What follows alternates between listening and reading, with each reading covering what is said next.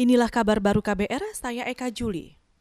Lembaga Ombudsman menduga hampir 400 komisaris badan usaha milik negara atau BUMN dan anak perusahaannya rangkap jabatan. Komisioner Ombudsman Alam Syah Syaragih mengatakan 64 persen di antaranya dari unsur kementerian, 28 persen dari unsur lembaga non-kementerian seperti TNI Polri, dan 31 persen dari perguruan tinggi. Alam Syah merinci, ada lima kementerian yang lebih dari setengah pejabatnya merangkap jabatan sebagai komisaris, yaitu di Kementerian BUMN dan Kementerian Keuangan. Ada kira-kira 397 BUMN dan 167 di anak perusahaan komisaris yang terindikasi rangkap jabatan. Kenapa kami sebut terindikasi rangkap jabatan?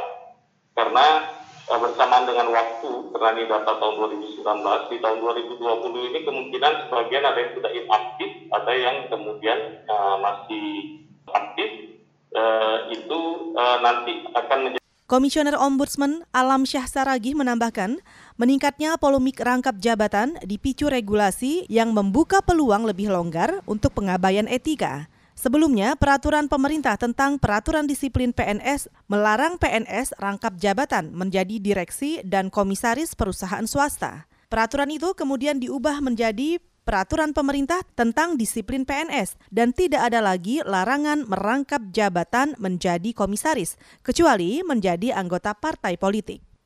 Saudara jumlah warga dunia yang tertular virus corona akhir pekan lalu menembus angka 10 juta orang. Amerika masih menjadi negara dengan jumlah penderita corona tertinggi di dunia. Eva Mazrieva melaporkan dari Washington DC. Inilah kabar dari Amerika. John Hopkins University hari Minggu melaporkan jumlah perbakan virus corona di seluruh dunia menembus 10 juta kasus, termasuk hampir 500 ribu kasus kematian.